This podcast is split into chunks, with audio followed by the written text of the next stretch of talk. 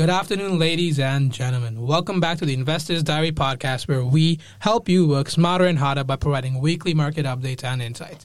The last week was quite exciting, so if you haven't checked out our podcast from the previous week or the five-minute snippets that we did discussing the collapse of the Terra ecosystem and the soaring energy prices in Australia, I highly recommend you take five minutes out of your day and listen to them.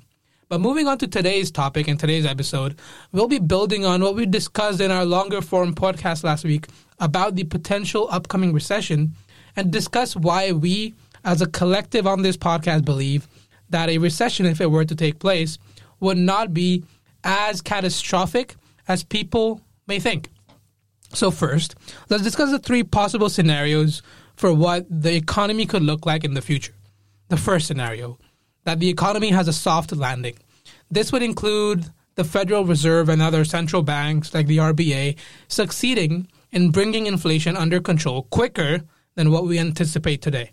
And they don't have to raise interest rates as far and as many times as we currently anticipate. So while growth would slow down, it would never dip into recession. Now, the second scenario would be an actual recession. The Fed's tightening squeezes the life out of the economy, and it does bring inflation under control, but as a result, the rates don't rise as much as feared, and instead the central banks have to yet again start easing, and this just causes that normal, typical recessionary process. And lastly, stagflation. This scenario would include the inflation continuously rising despite the central bank's best efforts, and this would also mean that interest rates also keep rising. So a combination of rising inflation with higher rates and high unemployment would destroy demand and just cause the economy to submerge. So given the declining Chinese economy, coupled with geopolitical tension surrounding Ukraine, the scenario for a soft landing, as discussed, seems very unlikely in my opinion. And yeah. Given the recent sell-off in equity markets, there's also been a growing concern around surrounding an outright recession. I, I do agree with you. I think that a soft landing is highly unlikely because of there's a lot of uncertainty in the world today. Even if the Feds or the R B A are able to curb inflation to some degree at an effective rate, it does not guarantee that the market or investors would see the same in the future of each market. As we see, there's You know, there's a decreasing futures expectations in the stock market, and there are others, a factor that could potentially jeopardize this soft landing scenario. Well, talking about the other factors, if you look at Chinese data and the recent shutdowns due to COVID, data suggests that the Chinese economy is actually contracting. Mm-hmm. And an actively contracting Chinese economy means that it's deflationary for the rest of the world, which makes the likelihood of a recession more likely than either soft landing or stagflation. Yeah, I think that's true. However, we before I just give a stagflation definition and just go through with the stagflation uh, arguments. I just want to provide a definition, which stagflation, like you already mentioned, is a period of high inflation, high unemployment, slow to negative real economic growth. And in the history of the humankind, there is two periods in history that economists have unanimously deemed stagflation. That is, two periods in the nineteen seventies, nineteen seventy-four to nineteen seventy-five, and nineteen seventy-eight to nineteen eighty-two. And the cause of stagflation essentially is mutually agreed upon to be supply shock and monetary policy. And each stagflation, as I've mentioned in the seventies, has been preceded by an oil supply shock. But does it really mean we are going through a stagflation in the near future? I would like to uh, answer this question by uh, analyzing a study case or what we've learned from previous uh, stagflation that it is not necessarily the case, and there is time delay with stagflation, and that is the cause of many stagflation in the nineteen seventies. So firstly, um, stagflation in the nineteen seventies is associated with oil price shock, and um, that really didn't go down really well. And uh, yeah, the Feds had to really curb everything. And uh, let's start with uh, what occurred before the stagflation in the nineteen seventies. So at the time, the Fed's uh, rate or cash rate was uh, declining, which uh, eventually led to a declining unemployment rate as well and a rising economic growth in nineteen seventy-two. And because of this growth, it subsequently or inevitably led to a rising rate of inflation in nineteen seventy-three. And however, the story didn't end there, obviously. Um, the Fed's uh, reversed its policy and increased uh, Fed's funds rate in nineteen seventy-three, which led to increasing unemployment rate uh, during the stagflation period and slowed down economic growth. And of course, Um, because of the unique lack response of uh, stagflation, the Feds uh, immediately um, responded, or I mean, excuse me, the economy responded to the lack res- uh, responded to the monetary policy of the past period. So, hence a stagflation. So, essentially saying that the Feds increase and decrease interest rates too quickly, and that caused stagflation because they didn't allow the economy enough time to adjust and respond. According to a previous uh, analysis of stagflation, it takes about two years for uh, interest rates and uh, for, to respond to the market, as well as it takes uh, shocking three years for inflation to respond to the interest rates that is being set out today. So in retrospect, Uh, if the Feds or the R B A decides that they would increase uh, interest rates right now or cash rate, that would mean in three years' time, we would fully see the full effect of this interest rate in the economy. So this lag is essentially misconceptualized back in the nineteen seventies, leading to a very um, irrelevant uh, response, or you could say a double response, when the market hasn't adjusted to the initial um hike in uh, rate. And as we can see uh, today, uh, the Feds or R B A has learned from the mistake, I hope, from the nineteen seventies, and then it would allow, uh, as planned by the Feds, they would, I guess, target funds rate to be around uh, zero point two five to zero point five zero, and it plans to increase that to about two point eight percent throughout the twenty twenty-three. And raising uh, funds rate by what amounts to two point five percent in a two years period is not a lot given the current level of inflation in Australia. And I guess one of the lessons is that when inflation is high, the rate hike needs to be high and persistent. And it needs to continue on into the future to be able, uh, for the Feds to be able to see the result of the inflation uh, going down. Well, I, I agree with those points, Kimse. So we have agreed on the fact that the likelihood of a soft landing is unlikely. Yes. Similarly, stagflation will also be very unlikely because, um, like I mentioned, Feds and R B A are more aware of the situation, and they know and they must know that it takes time for the economy to adjust. And that's just, it's like a ripple effect. It starts off with the Feds or the R B A increasing interest rates, but immediately it will not be felt by a lot of the businesses and firms, even though there are expectations in the future. But it takes time for the whole economy to just trickle down and feel the full wrath and effect of that rate hike. And we will have to wait to and see until mid to end twenty twenty-three to see if this rate hike will be effective enough, or whether a more severe and higher hike is necessary in the future. Okay, so given that soft landing, not going to happen. Stagflation, nope. Unlikely. But we also know that inflation this high cannot persist forever. Yes. And given the historic data that we have, we have observed that it often takes recession to break inflation. Thus, given the high inflation and tight labor market that currently exists, we, or at least I should say I, believe that an upcoming recession is the most likely scenario. So, Kimse, would you agree with that opinion? Uh, yes, I do agree with you. I think an inflation is inevitable and it's on its way. However, not this year. In my opinion, I think it will be in full effect mid twenty twenty-three. Fair enough. Well, talking about a recession, when I'm, when you hear the word recession, it carries a typical negative connotation with it. Yes, a negative connotation usually from uh, a recovery period kind of thing. But yes. I do think we have to be careful, like you mentioned, not to call it transitory or recovery. Exactly. So I would like to present a strong opinion here, and I would also like to hear your thoughts on what you think about it. The potential recession that we're likely to face in the upcoming months or years will not be as bad as people anticipate, especially compared to the previous recessions in two thousand one or in two thousand eight. And that is my argument.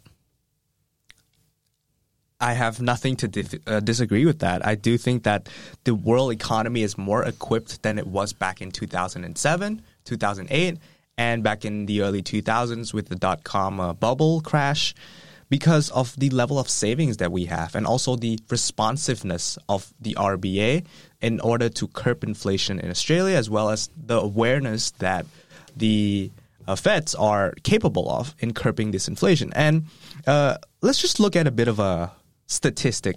Um, uh, right in front of me is a list of countries with a with their jobless res- jobless rate, which is basically the unemployment rate. And I see that the United States hover below that four percent, which is at three point six percent. And countries like Japan at two point six percent, United Kingdom at three point eight percent. All these advanced economy, they are experiencing some form of inflation, but their unemployment rate is very, very stable. Agree. That was a great metric to point out there. So the current concern regarding inflation is that it's already being baked into wages, and people continue to expect prices of normal goods to rise. Yeah, I mean, it's self-explanatory. We're going through a period of supply shock, especially in commodity, oil. Exactly. So once these wages and expectations keep increasing and inflation and everything gathers momentum, it kind of becomes like a spiral and it starts to become out of control. So it's probable that this continued hike in interest rates by the Fed will lower the inflation for sure. But it will, as you said, it will take time to go into full effect, and the inflation will likely remain well above their target two percent and will probably hover around five to six percent even after one, two, maybe even after three years uh, yeah, of the I, implemented rates. I think twenty twenty-four would be a f- a good timeline for when we would begin to see um, the effect of this current uh, rate hike on the economy. So that is when the economy starts to tone down a bit. Inflation rate is not that high. However, it's still at above uh, what we want it to be, which is that what you mentioned, uh, five to six percent. Well, say that the inflation does persist in twenty twenty-four and is at five to six percent. That's still significantly higher than what we need. And in that case, the Fed will have to consider increasing the interest rates or the federal funds rates way beyond neutral, which could lead to rising unemployment, which currently does not exist. But if it, that was the case, if they were to raise rates even further, mm-hmm. it could be, uh, lead to rising unemployment and then trigger a further recession. Now, raising rates too much and too late is exactly what caused recession in the twentieth century, as you mentioned, yep. and talked about the studies. Another research from Michael Bordo and Mickey Levy, economists, argued that the Fed caused or were, were the reasons why most of the recessions actually occurred in the twentieth century, and it was because of their lack of understanding of the timing and when they implemented these rates, which aligns with what you presented earlier in this podcast. So, however, while there are several parallels that are similar to that of the twentieth century, there's one difference, which we covered earlier, and that is the unemployment rate. While in previous recessions, the unemployment rate skyrocketed, for the time being, almost all economies have a pretty low unemployment rate, and the Fed seems determined not to do anything that will increase unemployment, at least not in a direct manner. Yeah, I think we've observed from, I think we're both, I guess, old enough to No, when the G F C happened, global financial crisis happened, that people were losing jobs, they were um, not getting paid, and you know their mortgage was being, uh, I guess, lost, and they couldn't take out loans. And these are the th- things that make the current, I guess, recession indicators different from the one in twenty uh, two thousand seven. Is because people are more financially knowledgeable about the economy and how it works. And uh, this inflation, in fact, happened right after COVID, which to many, we should not uh, directly address, uh, point out that COVID is the cause of this recession, but it has something to do with COVID. And governments around the world has been trying to do a rate hike in the case of any inflation. They, and they have been pretty successful because they have plans on further um, increasing or further um, increasing that hike uh, persistently, which is what is lacking back in the nineteen seventies, that persistency in increasing interest rates. So, well, let's assume that the Fed is somehow able to time their rates correctly, which I believe they have not. I believe they were very late yes. in starting to hike their interest rates, and they're still going to be late and probably mistime the existing upcoming meetings. But there are still reasons to believe that a recession today or tomorrow will not be as bad as the one in two thousand one or the one in two thousand eight. Well, job uh, and the reason is, Will, job losses often come as firms pull back on their investment and their hiring. And firms usually lead into recessions riding high with tons of investment and tons of inventories. And once the typical recession hits, they cut back on spending and then they run down those inventories. But this this time it's different. Inventories for firms are already low, and so is investment. So the tight labor market isn't coming from overinvestment or a buildup of inventories. It's coming from genuine hires. And, and also the fact that there are lockdowns in some country like China, yeah. which also, you know, there's a shortage of people actually working. And unlike in two thousand eight, households now have actual savings. Their balance sheets are much better than they were in two thousand eight. People or the normal average individual, are they're not over-levered and have many more savings in the bank account. And the reason why the two thousand eight global financial crisis was so bad was because these households were overextended. It took years, and I mean years, for their balance sheets to recover and for consumers to even reach their normal state of spending.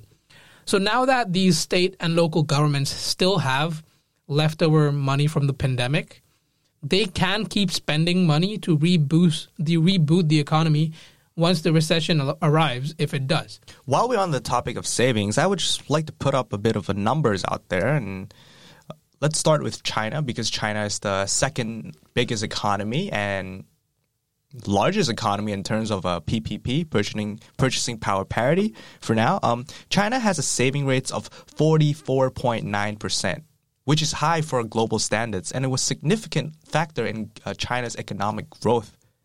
And that is why I think that even if there is a recession, those savings rate would offset the effect of the recession. And because China is a big economy, if China is not going to feel the full wrath of the recession, then that means it trickles down to other company that are do other countries that are doing business with China, trading with China, which means um, recession would typically be at a lesser extent than what we would expect at, you know, theoretically.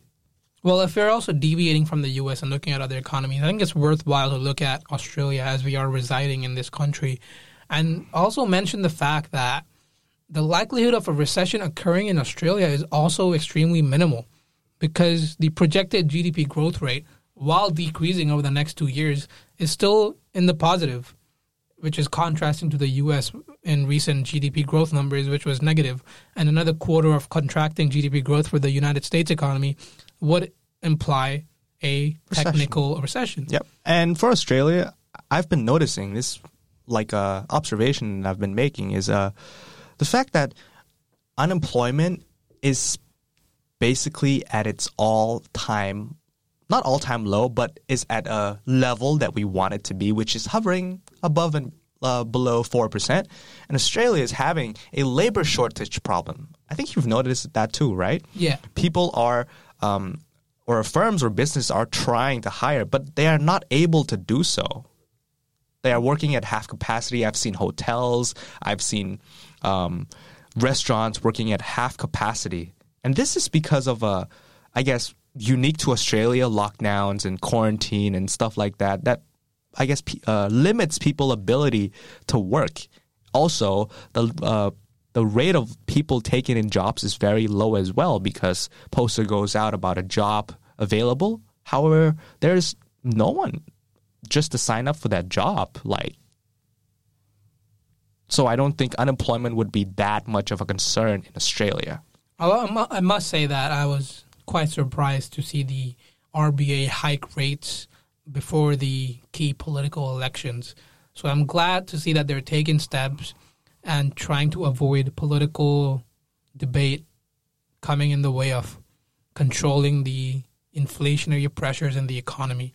And while I believe that Australia will not suffer from inflation as much as the U S will in general, I believe it will occur that if a mild recession was to take place in the U S, we would see unemployment rise in the U S, but we may also see a mild increase in unemployment in Australia and other first world economies. I do think that the unemployment, uh, responsiveness of unemployment would be a bit of a delay, because people are going back to work and filling up those jobs, and uh, the R B A, uh, the Feds just raised their hike like a few months ago. So it would take time for businesses to pass on that cost to their consumers. And what sucks the most, even though there might be only be a mild recession, will be that people would lose their jobs, and the stock market and the crypto market and other on-risk assets would fall even further.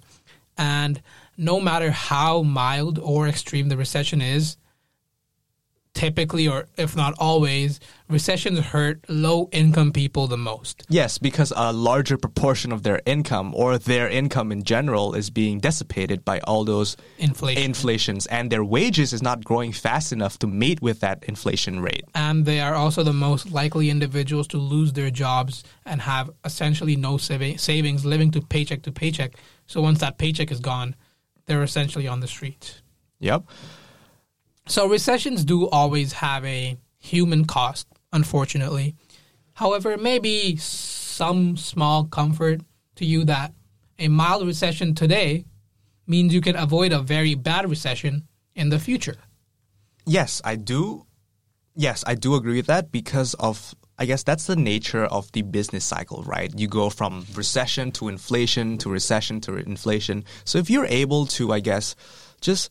Um, armor yourself against the current inflation right now or recession, it would mean the next period that comes after this period, you'll see a less impact of the same economic hardship that we're going through right now. You're taking off the load of uh, inflations or recession that potentially could happen in the future, but you're also experiencing it right now instead. And recessions are the time where bad companies go under and some real development and innovative ideas come to life. So while it may be short-term discomfort, given our opinion on the upcoming recession, I believe in the longer term, the economy and the world in general will come back stronger through a recovery period. And that's a wrap for episode seventeen of the Investors Diary podcast. Today we laid out possible scenarios, but the future world economy, including soft landing, recession, or even a stagflation. Collectively, we argued that recession will likely to occur, but to a lesser extent than previously encountered economic recession. Keep on a lookout for our five-minute snippets coming up later this week, where Kimse and I will pick a topic individually and give you our brief thoughts on the matter. Thank you for tuning in with yet another video, or I guess, episode of the Investor's Diary. Peace. Thank you.